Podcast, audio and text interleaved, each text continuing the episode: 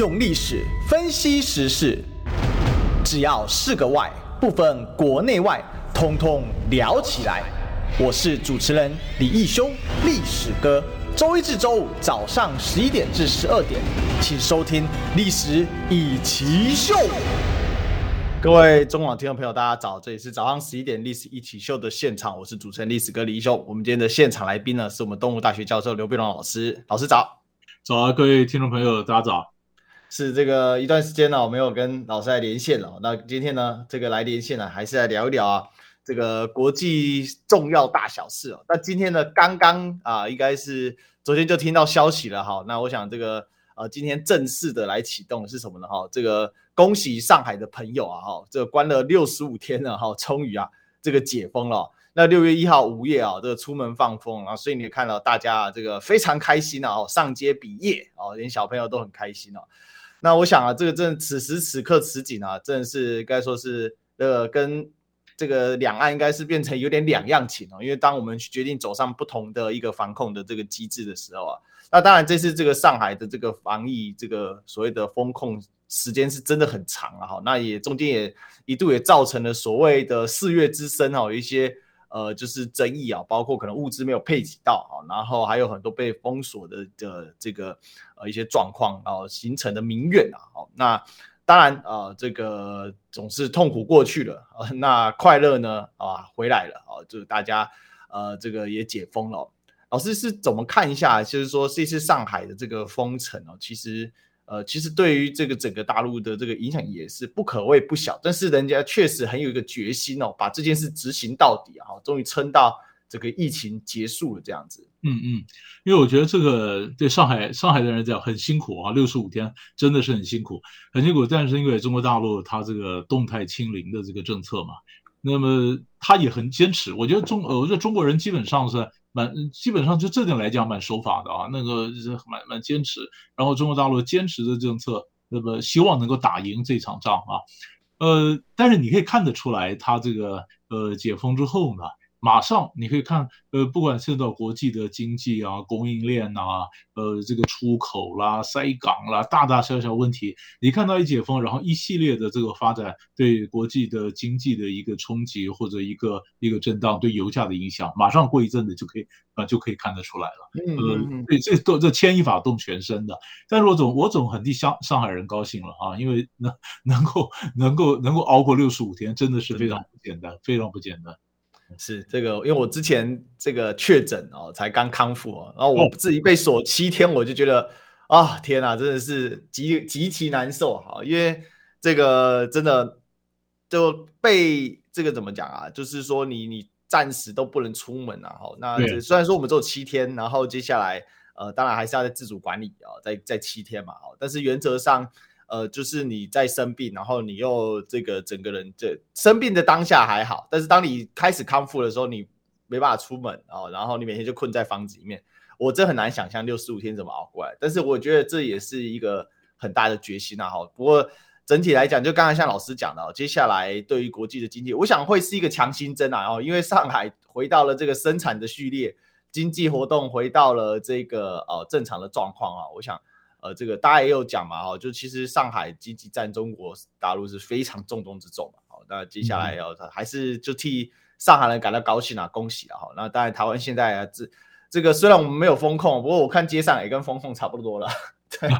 没什么人上街啊，是对对对，哦，这个最近这搭计程车的话，我想老师感觉也很深啊，就是这个如果有出去的话，就没什么塞车，这真的是没什么人哦。那当然，这个最近啊，这个除了这个上海这个解封之外了哈，还有一个事情是我们最近大家啊都很多人在讨论的，就是说美国最近在亚太啊、哈印太来主导这个经济架构啊，那很多人就说这个美国其实就是要借这个印太经济架构呢哈，又叫做 IPEF 啊，它的英文啊，那是要来啊，所谓围堵中国啊，一个新的呃一个所谓的。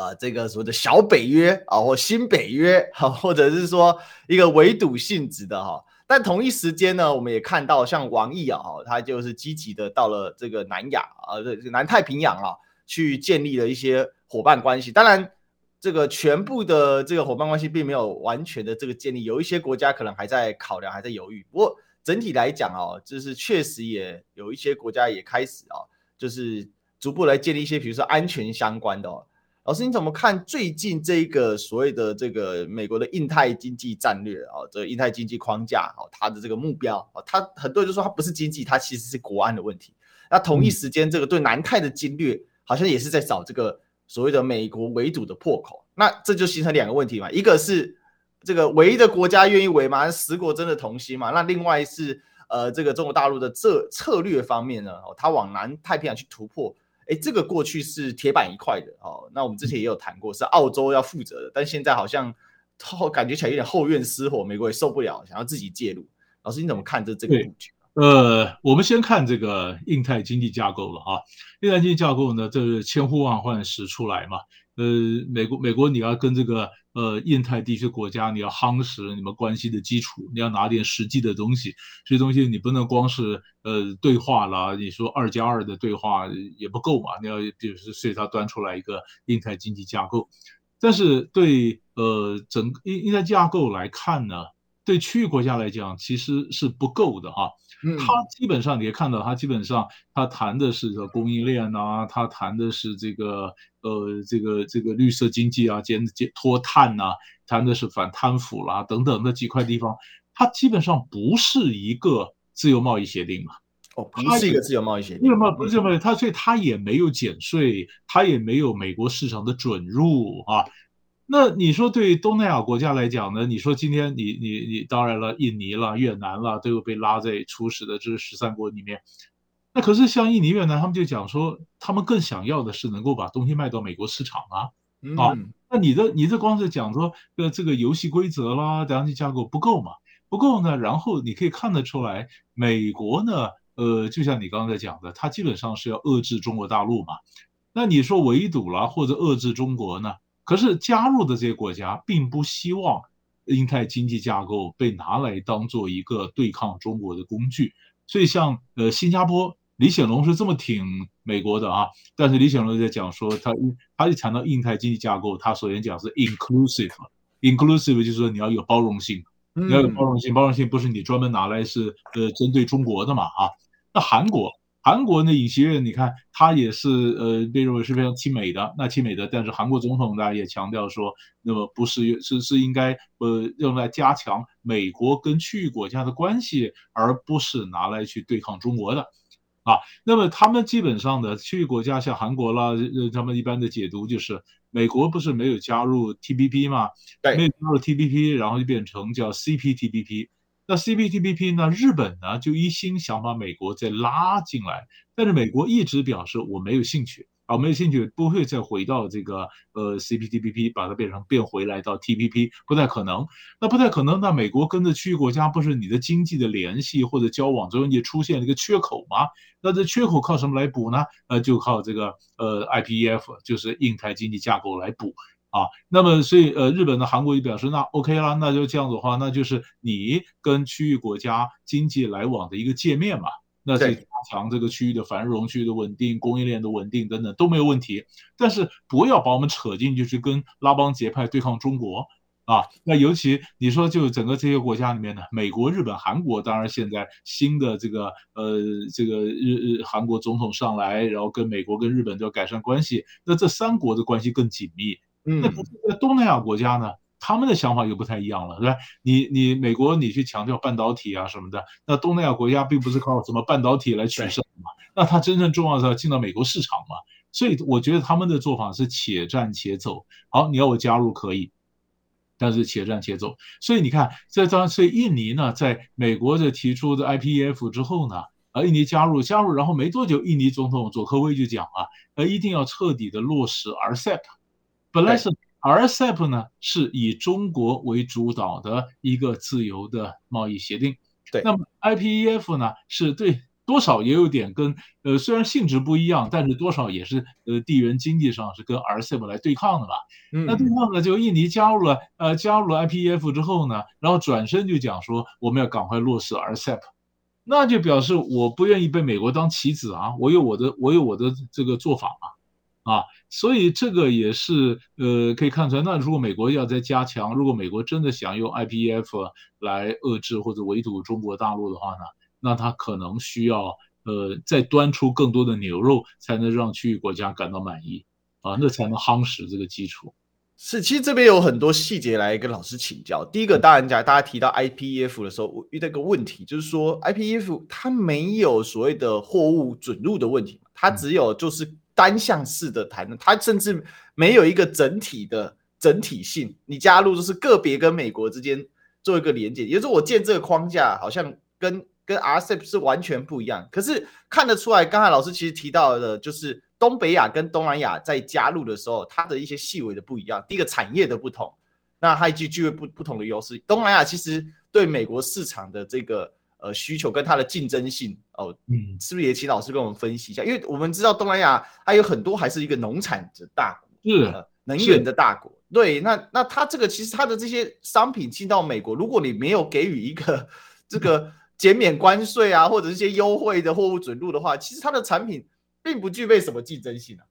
对呀、啊，因为因为其实美国它基本上呢，它 I IPEF 呢，它基本上要要的是一个。呃，想定美国标准，其实你看哈，现在现在很重点就是美国标准或者中国标准啊。对。那中国大陆呢，它是靠着它的这个“一带一路”啊，或者什么推出来要建立中国标准。那美国呢，像在比如说高科技方面，希望拉着它的呃这个跟美国走得近的这些国家呢，共同定美国标准啊。我想它的重点在这里，重点就后面。啊，美国标准，美国标准呢，所以它这个呃，就像它原原来呢，你可以看到，像五月中的时候，拜登不是跟东协国家开高峰会议嘛？跟会议呢，拜登则提出了一亿五千万嘛，一亿五千万援助东协。那东南亚国家，那是很多人就嘲笑了。那其实你看，中国大陆去年给东南亚国家是十五亿。啊，你美国你是给一亿五千万，你这样十分之一太少了啊！在美国一些学者说，不是不是，这是一亿五千万，虽然比较少啊，但是呢，呃，用这个方法事实上想拉动后面的美国标准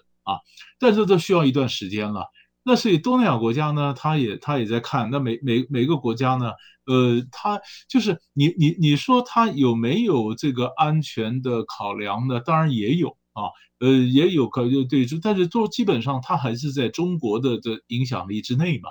啊，其实其实你看哈，在国际上有很多的地盘嘛，你说的是中国的影响力或中国的势力范围、中国的暴风圈，反正就在中国的影响力之内。那这些国家他也想着我要进到中国市场，而且你看，刚刚我们才讲上海解封，上海解封，那么当中国经济慢慢的逐渐复苏，那中国大陆现在经济下滑了，这是实话了。啊，那很多企业也想离开中国，像三宋啊什么样搬离在中国，这也是实话啊，这也是实话。但是中国大陆，所以李克强怎么样想稳住经济啊？他也在大陆的经济也现应着进到一个比较困难的一个阶段，这这都是我们看到的一个趋势。对东南，但是对东南亚国家来讲呢，他们你就贸易额来讲，你先不要管中国大陆的经济现在是往下行，就贸易额来讲，当然也是远超过跟美国的贸易额。所以你说，你说今天你美国要拉我的话。那你要补的话，你要让我东西卖到你市场啊。那你市场没有开放，那我的大部分是卖到中国市场，那我怎么可能跟你美国在一起去对抗中国呢？啊，虽然这虽然这整个局势有点变，中国的影响力可能在这边有一点松动，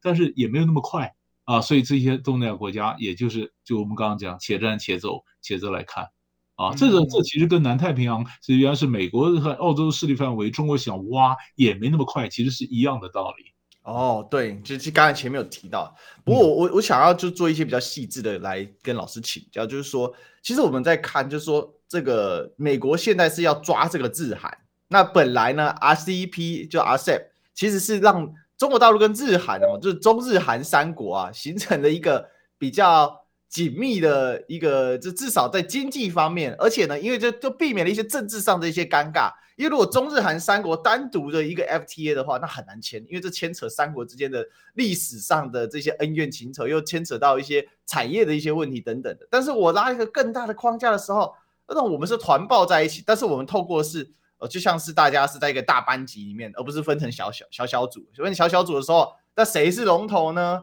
那彼此之间呢，这个有很多的这样的这个心情上的一些呃，这个民族上的情绪。但是我拉到一个大班级的时候，好像就解决这个问题。我可不可以直白的这样讲，就是说这个印太经济框架，它第一个想要去动摇的，其实就是 RCEP 的一个成果。但是他又不愿回到 CPTPP，因为回到 CPTPP 你就真的是要动到经济的实际面上面去，所以导致现在美国是用这个印太经济框架，想要再开辟第二条路来来应对这个 RCEP 这个的的一个问题，因为 RCEP 随着时间的深化，各国的绑一定是越绑越紧嘛，那这个问题是不是来请教一下老师？对，呃，多少多少是有这样的，所以我们看到美国跟中国大陆的一个对峙哈。它有地缘政治，它有地缘经济啊。那那么地缘经济呢，就是原来最原始的时候呢，就是 TPP 对 RCEP 嘛。那结果后来这两个都不像都不像理想啊。呃呃，TPP 呢，因为美国没有参了，呃，本来十二国剩下十一国了。RCEP 本来是十六国，但是后来印度没有参了，那剩下十五国啊。但是 RCEP 里面呢，虽然号称是以东协为中心，但谁都晓得这是中国大陆所主导的啊。那所以美国美国这样就是 RCEP 跟这个呃那那么对面对 RCEP，所以他提出来印太经济框架啊 IPF 来来来对抗。那你刚刚讲到的东北亚呢，那的确是很有趣的一个问题哈。东北亚呢，你想的以美国对呃日本跟韩国来讲呢，有美韩啊美日。啊，但是过去没有美日韩，它是两两双边，但是没有三边。没有三边，最主要就是韩国跟日本中间，它还有二战的，比比如说以前强迫劳工啊，还有过去历史上的一些恩怨，一直解不了啊，解不了。那这次呢，尹锡悦还没有上台之前呢，他就又派了到到日本去，说希望跟日本能够什么样的改善关系。啊，改善关系，然后大家就发现，哎，尹锡悦事实上，嗯，这新上来的，大家都想抢尹锡悦，所以你可以看到韩国新总统上来，你看中国大陆派的是王岐山，然后美，呃，然后日本当然首相没有去，但是外相啊，就是就就跑去了，然后这个美国是总总统呢，呃，你看本来美国总美国美国总统到亚洲来啊，本来就是、嗯、都是都是先去日本，再去韩国。啊，因为日本跟美国的关系比较近，但是这次呢，先去韩国。哦，而且以前更有意思，以前就是美国到日本去，然后韩国一定无论如何先凹美国总统，哎，你就过来，这个这个 快闪一下都没关系啊，凹一下凹一下可以平衡一下啊。其实韩国也知道美国的重心压在日本，那这次美国居然第一个到韩国啊，那在韩国当然高兴。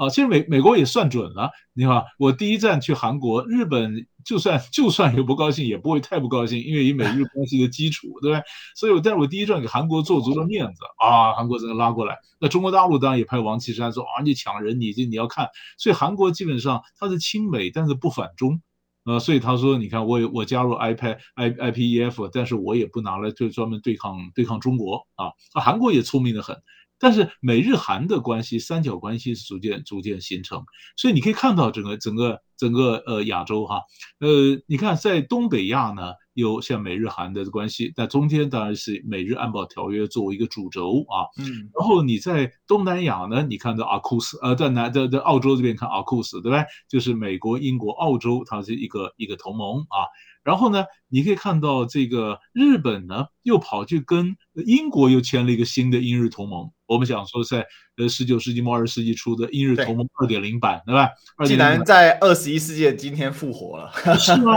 又新的英日同盟，是吧？所以，所以它有三个盟啊，啊，它有南，它有南部的阿库斯，北部的美呃这个这个呃美日安保条约，然后还有新的英日同盟。然后等这个同盟什么都摆定了以后，然后再端出来一个 IPEF。啊，所以它有它有军事的，它有经济的，这样的嗯，构建了一个海权国家对陆权国家遏制的一个大的一个框架啊，所以所以这是那那中国大陆现在在想的就是突围嘛啊，但是你可以看到这个这整个框架，这就是今天我们面临的一个一个国际的一个情势。哦，所以其实说起来，这还是一个海权跟陆权之间的一个很很大的一个这个怎么讲大框架之间的一个推挤啊，或者是竞争。就像美国最近讲和平竞争嘛，哦，一直跟中国大陆来强调。但我们其实可以看到，这个北京当然第一件事情就是他去持续跟深化跟东南亚伙伴之间的关系，包括最近想要推这个南海行动准则嘛。虽然这个新任的菲律宾总统马可仕呃在讲说呢，哈，这个他他还是会捍卫他的权益。不过这个这个很多人就分析说啊，这大家跟杜特地哦嘴巴上是这样讲啊，这个让美国呢呃感觉起来之后，哎，我菲律宾。可能要作为了，但是我觉得最大的差别就是东南亚始终他们不是一个以军事为呃对外输出强权的这个呃一个新，就是他们的整体的国家战略虽然他们很多海岛国家，比如说菲律宾跟这个印尼，就是本身就是完全在海岛上的国家，好像是文莱，但是这些国家这个像像这个都还有一些军事，就像是印尼，它其实军事也不是说非常的弱，但是整体来讲，他们军事趋向于是对内使用，而不是对外去使用，所以我们可以看到，它不是一个以追求海权为主，他们是一个追求以经济为主。那一天看了一个这个分析哦，这个也是讲到一个问题，就是。中国大陆之可之所以可以在 RCEP 可以签成，最大的原因是从美国的角度，你是在南海不断扩张；但在东南亚的角度，是他们花了一二十年的时间，让整个东南亚去相信、去信任中国在这个地方不是来这个以领土为主，而是以和平经贸为主的一个发展，所以最终才会使 RCEP 可以真正的来完成。那所以对于美国的这个讲法的时候，我相信老师知道，这个越南的总理就在那边讪笑说：“啊，您这美国啊，这个是这个跟拜登要讲好久才会有共识啊。”好，然后甚至说啊，谁不知道你们乌克兰就你美国人发动的嘛？好像这样的一个说法，好像这个东南亚的观点其实跟台湾现在主流观点其实是不一样的。所以好像这个在我们那主流媒体看到，好像变成说这个东南亚是完全美国现在用 IPF 已经打进去，可是，在东南亚好像他们目标首要目标就像。包括像李显龙讲的，还有包括像刚老师有提到的，他们还是以经济，然后以 RCEP 这件事情合作为主，而且是有一些信任基础在。我可不可以这么说？对，呃，对，对，是有的。但是我们也可以，我们可以看到这个东南亚国家哈，所以你刚刚讲说海洋啊，所以东南亚国家有两个啊，两块，一个是海洋东南亚，一个是半岛或者的的东南亚哈。所以你看，像越检寮啊什么的，那都是半岛的嘛。那海洋的，比如就是刚刚讲说，像菲律宾啊，像这个印尼啊，啊，所以它它是两大块，两大块呢。那所以那这美国人他就如果要抓的话呢？呃，或者要拉抓东南亚国家，第一个就海洋这边呢，就是抓的是南海嘛，啊，那南海的这个冲突，那我们中中国人的这个两岸其实有一点相同的，就是 U 型线啊，就是我们台湾的叫我们当年中华民国是叫十一段。呃，那么呃，一九四九年之后呢，中国大陆把它叫九段啊，两段是给了越南北北部湾，但不管我们都是 U 型线，U 型线呢，所以在这个海洋东南亚上面呢，那么那么中国在强调这个呃，就是就中国的势力范围嘛，那美国也说它的利呃，希拉蕊就讲美国重要的利益。那 U 型线，你看 U 型线两端，两端呢，一个右右边的头呢就是菲律，就是上面呢就是菲律宾，左边呢就是呃越南，所以越南跟菲律宾呢，它一直可以在美国跟中国中间左右逢源呐、啊，在这中间去找到外交的杠杆啊。所以海洋东南亚就是讲的这个呃南海这块。那你说半岛这边呢，主要抓什么呢？抓湄公河流域啊，湄公河流域的几个五个大的国家呢？湄公河流域里面它怎么发展？所以不但是中国大陆，它有蓝莓计划，蓝莓计划就是澜沧江和湄公河的这个经济开发计划。嗯、那么呃，那么美国在前两年也设了一个专专使啊，来专门处理湄公河。日本也一直在讲了东京跟东南亚国家的这个湄公河流域开发计划，大家都在抓湄公河啊，因为湄公河这五个国家呢，流域的五个国家就是东南亚的几个大国了啊，所以你可以看到海洋的是南海。那么，那么半岛这边的是湄公河，那大家都在都在抓这块，那他们这各个国家也在想，就像呃，你你说海权呢，像唯一是印尼想到它有那么多岛，印尼想跟日本有一点呃针对这样的关系，想要加强它的海权或海上的这个发展。但是，呃，主要是主要是这个印尼跟中国大陆就是 U 型线南部切到一点点的纳土纳群岛这边有一点有一点的一些重叠，一些纠一些呃纠纷。但印尼本身并不是南海的生索国嘛，嗯，但是印尼也想加强它在海上的一个杠杆，它想它想努力。那其他的国家的比较比较像泰国，泰国也想说发展它的海军呢、那很多人讲说，那你发展海军干嘛呢？你的重点就是应该是内陆嘛啊？你发展海，那你你如果发展海军的话，那是不是东南亚国家会有新的一个军备竞赛呢？啊，那么呃，过去马航的飞机失事的时候呢，所以呃，大家就出动了很多的，像比如中国大陆也出动了一些侦察，就帮你找那马航的失事。这马来西亚反而警觉到说，哇天呐，原来。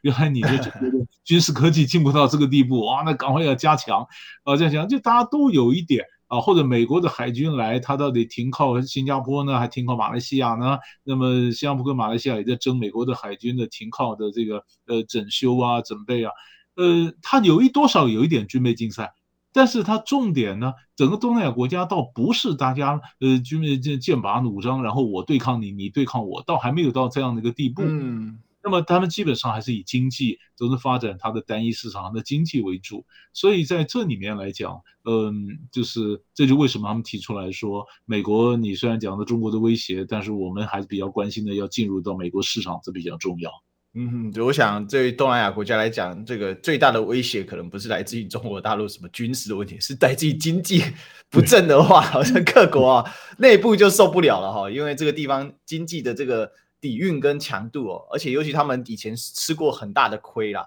就是这个金融危机啊，九七金融危机的时候，那这个那个是扎扎实实的被美国华尔街狠狠削了削了一大笔嘛。我这之前一些这个东南亚的朋友，他们有问过他们，他们说那时候真是呃很难受，所以他们其实对于这些事情还是有一些记忆的。我想这也是呃各国在这个历史的脉络上面呢，其实他们也会有一些不一样的想法，也是要基于这个自身的经验哦。那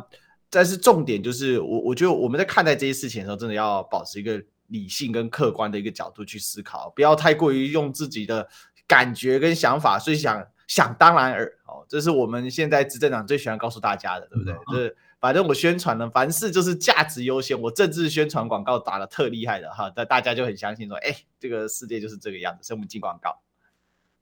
豪宅绿建筑首选的防晒隔热玻璃是哪一品牌？U Plus。商用空间的玻璃隔间都爱用哪一品牌隐适电控膜？U Plus。超清晰又高隔热，CP 值破表的防晒膜。U Plus 吸血鬼之盾。全部答对。什么？吸血鬼之盾现在全车隔热纸贴好，竟然万元有涨！哇！上网搜寻奈米应用节能隔热的专家 U Plus。水果无底免钱，上单就是周年庆，金好运周年庆大放送，黄金 iPhone 天天抽，每晚六点准时开奖，孩子最多，开奖最疯，立即下载金好运。水果无底免钱，上单就是周年庆，金好运周年庆大放送，黄金 iPhone 天天抽，每晚六点准时开奖，孩子最多，开奖最疯，立即下载金好运。新闻随时听，资讯随时新，三十分钟掌握世界，中广新闻网。News Radio，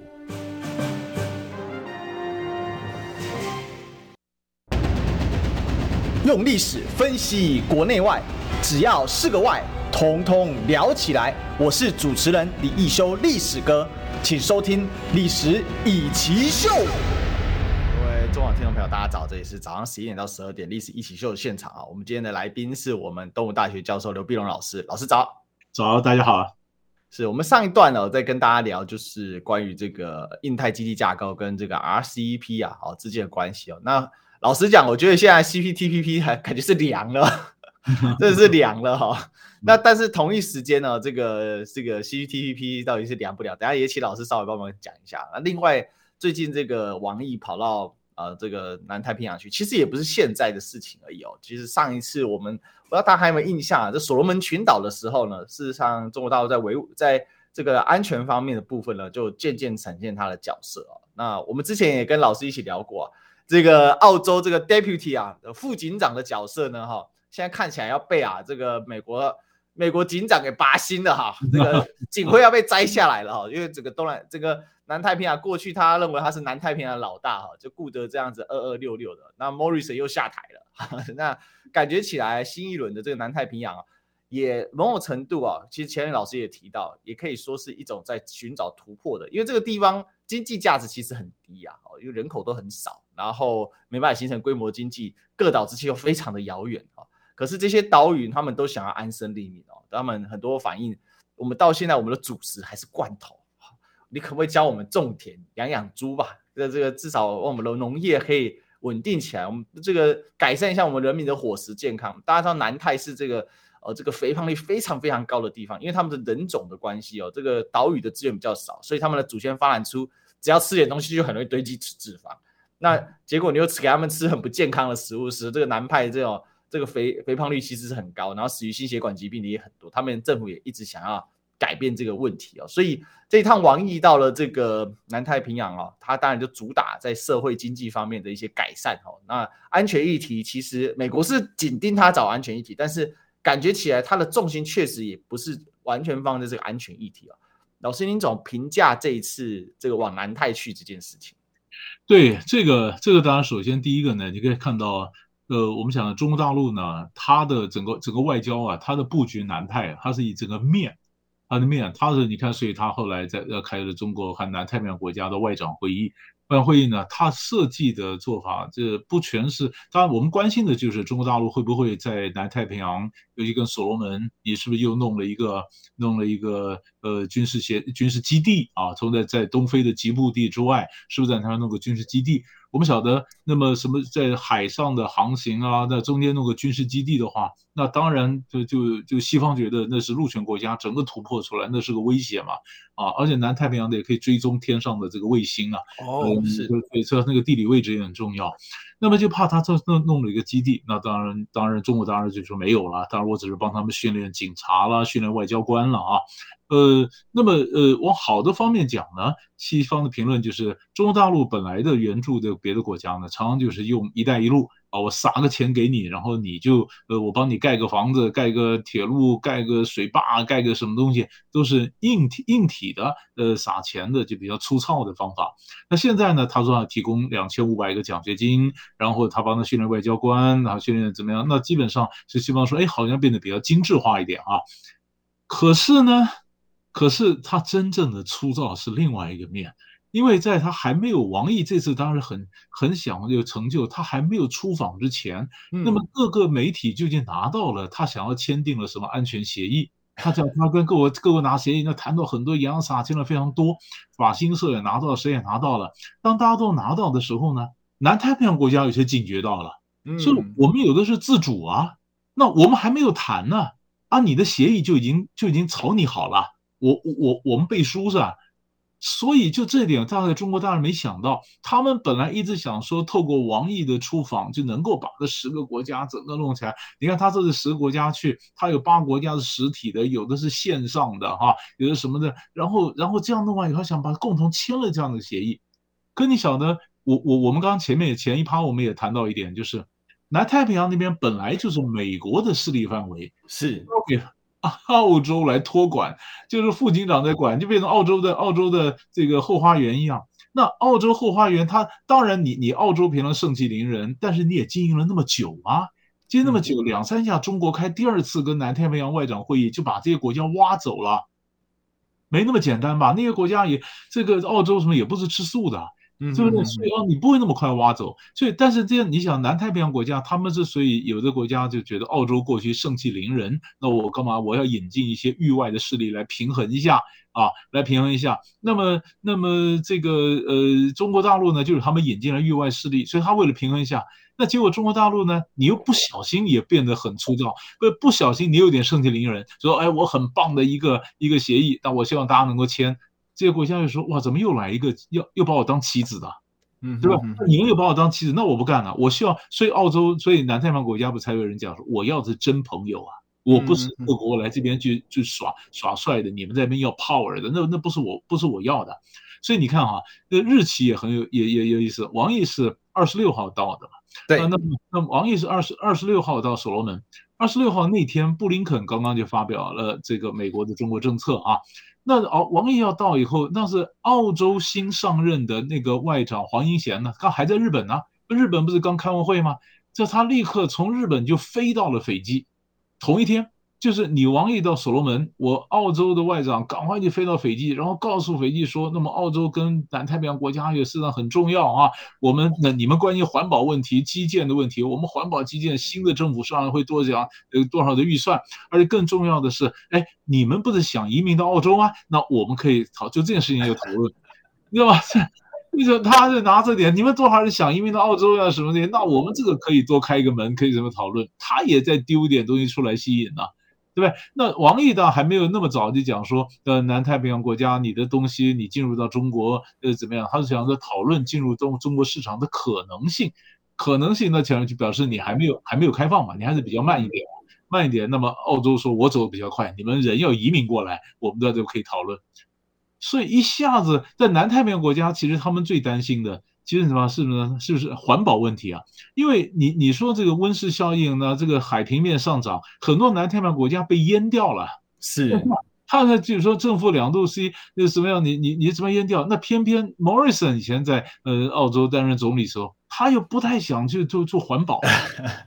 环保的南太平洋国家说，你口口声声说你关心我，我把水不断淹上来，你们大国你在环保上你不支持，你这个说一套做一套嘛。所以工党政府上来说，哎呦，我现在非常重视环保啊，那就是你们要的。所以他现在想亡羊补牢嘛，是。亡羊补牢，所以那南太平洋国家里面，当然十个国家里面。有的是亲美的啊，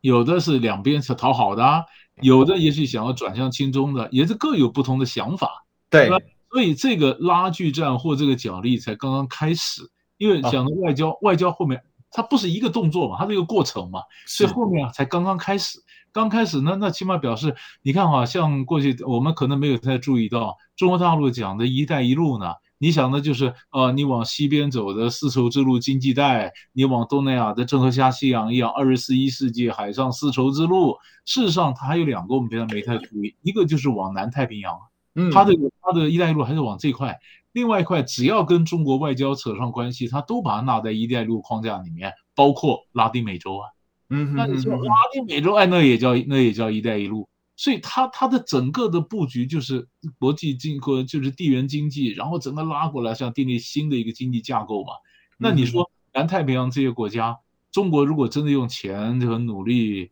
整个打过去，那不跟打保龄球一样吗？一个 球过又不全倒吗？全倒。所以在这在这里面就就很有意思。所以所以你看，我我们国家都跟我们现在很多邦交的也是南太，那我们只能一个一个的点去护盘呢。那中国大陆是打面呐、啊，嗯，它是一个面，它一下十个国家都给你玩玩遍了。我们只是说几个美国，美国跟美国关系不错的，我们希望互助，或者但是能够护多久呢？啊，所以这也是变成台湾的新的碰到一个外交，就台湾来讲，也是一个严峻的一个一个外交的环境。所以我大概知道老师的意思，就是说对于中国大陆来讲，它其实它是整个经略的，整个它是。它是一整块，其实它应该说它整个全体的外交政策当中的一环。那南太平洋它只是，呃，就是不不能说只是，就是说它其实它还有它，当然它的战略价值是非常重要的。不过我那天也看到人家在讨论，就讲说，这中国大陆跟其他国家去是最大不一样，是其他国家去就是你政治人物或者是大使来来往往，比如说最近这个这个美国这个三十年没有派所罗门 群岛的大使啊，现在补上。那你大使来是啊，你是比较重视我，但如果没有中国大陆来的话，那你大使派得出来吗？你搞不好连使馆都搞不好，最后为了省钱没有。对，肯定要老师讲得很清楚。所以说现在他既然他，所以代表说，虽然没办法突破那么快，但是中国大陆的力量在这个地方的伸展而舒展开来，可能没有办法马上达到他们要的目的，但是绝对会变成一个。不可忽视的力量，而对台湾会形成重大的挑战。而且，而且我们看着美国跟中国大陆对抗的，它整个铺开来，整个太平洋这边，从我们常常讲说，从这个东北亚到东南亚，你说从东海到台海到南海到南太平洋，有人讲三海一洋嘛，三海一洋它一路铺下来，整个都是一个大棋盘呢，它都是它的局的一部分。啊，都都一部分，包括南，你说你说南海的问题，南太平洋的问题，或台海的军机的骚扰，或者或者东北亚的问题，它它环环相扣，它每一个地方它都都都是一个一一个一场轮一场的一个外交大戏，它是整整个大棋盘的一个大博弈啊，这是我们可以看得很清楚的一个情况。对，所以这个是个 big game 哈，那对台湾来讲，这个就难受了啊，就夹在 夹在大强权之间，就是这就是就是难受香菇啊哈，因为为什么呢？因为这个 big game 呢，就变成我们只能点对点的，我们也没有那个面的那个能力。今天今天不管是任何就是跟中华民国邦交国，事实上这个只要今天北京去，他不他们这些不管是邦交，他们通通都会去与会。因为今天大大今天的今天是老大来了嘛，这老大来了，那他而且这体制问题啊，这人家就讲说，那中国大陆是外交官来，但是同一时间他的国营企业，他的这个相关的，他是会长久稳定的，可以来这边驻点，来这边开拓，他不一定要这边赚钱，他只要这边不赔钱，他就有可持续性啊。对他来讲，这个那另外就是他的派驻人员，他这个派驻人员，这个很多国家派这种地方人员是非常困难、很头痛的。哦，这个要找人，而且一流人才不容易进来。可是对中国大陆来讲，派到这边来讲，这个它是有晋升的空间哦，它这个有有功于国家。为什么这么讲？因为我看了很多这个非洲的这些 YouTuber 啊，那很多这个都是都大陆人去那边。哦，那当地他们这个，比如说像徐工，哦，现在在这个非洲啊，这个重机械一把交椅啊，全部都是徐工的东西啊。那他们的徐工派了好多工程师在海外，那这些工程师很多很年轻啊，都是大学毕业哦，然后就跟着领导就过来干了。好，那来这边，他们以造这边为荣，为什么？因为他们这边干个几年，也许他们出去在当地就有机会，或者是他们有这个海外经验，回到他们自己的本国的时候，哦，那这个时候哇，这个就很有这个资历哈。那可是跟我们一般的这种呃这想法，那我如果派去南台，哎呀天啊，你把我外放，然后这种 这其实我觉得这也是举国体制的不同啊，有的时候也会形成一些不一样的一个角度了哈。那我们先进段广告，我们回来来聊一下这个最新的俄乌战事哦，跟大家讲哈，这个突然之间战争又加速了哈，这个真的变化哈，这不变也变，好速度很快，跟我们一样啊，进不进广告让你知道，现在进广告。新婚购买新厝，双喜临门了。听人讲吼，搬厝都要买新床，也要安床，暗都就无用诶。系啊，为了新厝甲买床吼，我做足侪功课的呢。我有 CNS 标准的老 K 牌弹簧床，台湾制造优质床垫，好困个舒适，老人囝啊都无足介意诶。安尼我嘛要来去买老 K 牌弹簧床。对啦，老 K 牌弹簧床贴心提醒您，充足愉快的睡眠能开启活力的一天。老 K 牌订购专线零八零零三二一零八六。给身体干净的食物，就像做瑜伽一样，让身心舒展。嗯，不妨想想，你给身体不好的、不干净的食物，它照单全收去吸收和消化，变成你的一部分。干净的食物像给身体做瑜伽，伸展放松脾胃；吃喝像瑜伽，给吸收拉筋，给消化舒展。有奇田有机多谷植物奶、三色谷麦片、三色藜麦粉，每天喝，给身体干净的食物。哇哦！国光牌赛车级机油优惠促销中哎！六月三十号前，在台湾中油直营站有国光牌赛车级机油优惠，同品项汽车机油买四送一，机车机油第二件六折哎！还有可以顺道在中油快保轮胎服务中心帮爱车鉴检一下，技师专业，价格透明，开车出门更安心哦！哎呦，可以哟、哦！以上广告由台湾中油提供。中广新闻网。News Radio，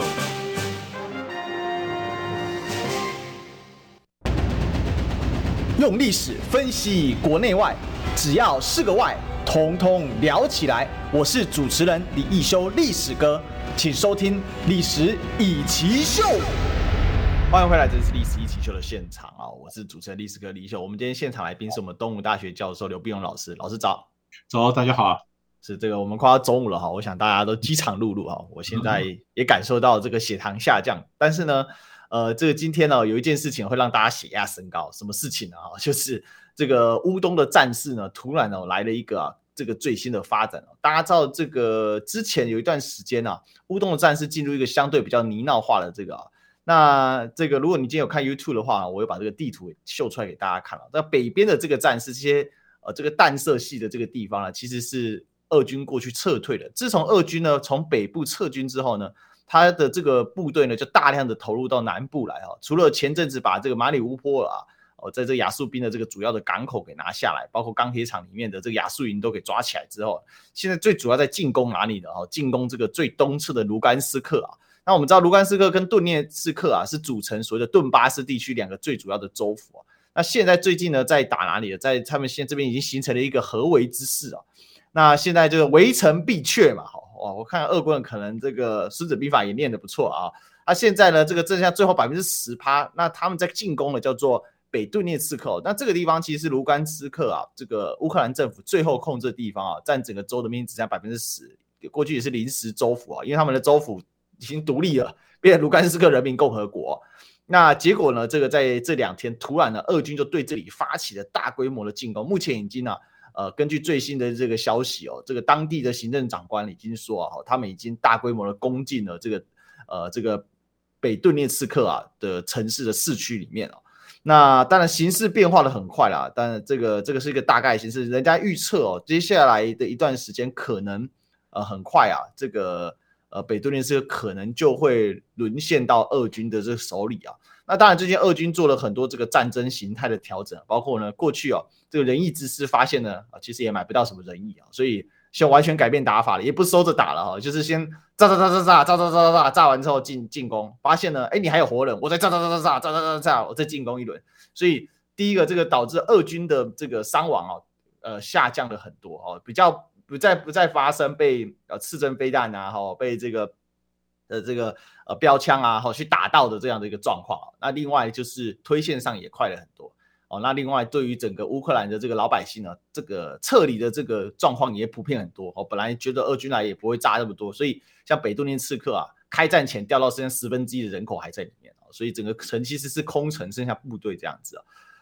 那就来请教一下老师哦，就是说我们最后一段来讨论一下这个俄乌战事的这个改变。其实俄罗斯最近推线推的很明显啊，虽然不快。嗯但是扎扎实实的推进来就吃掉，推进来吃掉，好，包括他们最近解除了志愿兵的这个所谓的年龄上限，有人就说俄国要增加人手啊，来填线啊。我们知道战战这个战线是要填线的，你要有人去守嘛。那等随着你的战线越战越多，你就要这个很多人就说填线，包括老坦克也拿出来用，就是很多人说这个是不是要送上战场啊？没有坦克，那也有另外一派说法，其实就是拿来填线啊，反正我已经占领下来地方，我有个坦克在这边有这个示这个有个示意性的作用哦。那它可以有一个基本的防御作用，你乌军你也打不过来嘛，反正你也是没有什么进攻能力啊。所以从战争的这个角度来说，还有从整个这个战略角度，包括最近这个老爷子 Kissinger 哈，季辛吉前美国国务卿九十九岁了，出来讲说，你这乌克兰哈，你应该调整一下策略吧。哦，你这个你再不谈的话呢，其实呃，这结总结他意思啊，就你乌克兰越不谈哦，你的领土大概就是拿都都拿不回来了。那欧洲也该想想啊，要怎么来善后这样。当然有人批判他了，不过。国际政治是很现实的，老师你怎么看？对，这里面呢，其实牵涉到几个点了哈。你说第一个是东乌克兰的这个战事啊，那么其实也有很多人在问，本来就问一个问题，说东乌克兰那边不是我们讲俄罗斯裔的比较多嘛啊，俄罗斯比较多，那么呃仁义之师嘛啊，那原来就说他派了这维和部队进来，那怎么会把东乌克兰打成是这个样子嘞啊？那么，事实上，《纽约时报》后来也报道说，你你本来看呢，以为以为说东乌克兰这边俄罗斯裔，那碰到俄罗斯人打进来。按照孟子的讲法，就是单似壶浆以迎王师嘛啊。那如果就事实上并没有啊，并没有。那当地当地的这个呃这个呃人就讲啊，当地的这些俄罗斯裔的人讲说，在我们分享的是过去俄罗斯的历史啊，我们是分享共同对抗纳粹的光荣啊。可是我们并不支持普丁的帝国的野心。啊，所以虽然是虽然是俄罗斯裔，但是他并不表示支持俄罗斯现在的行动，所以他们也是起来也对抗俄罗斯啊。所以俄罗斯，但是你可以看到，呃，第二个问题就是他打的这样子，就一个一个打，很可能在东乌克兰，你说不管是合围也好，或者顿巴斯这块，就把它拿下来了。但他把它拿下来以后呢，其实拿下来这块，其实我们想战争要怎么结束呢？那么俄罗斯就可以有一种说法，就是说，哎，起码我初始目标达成了嘛。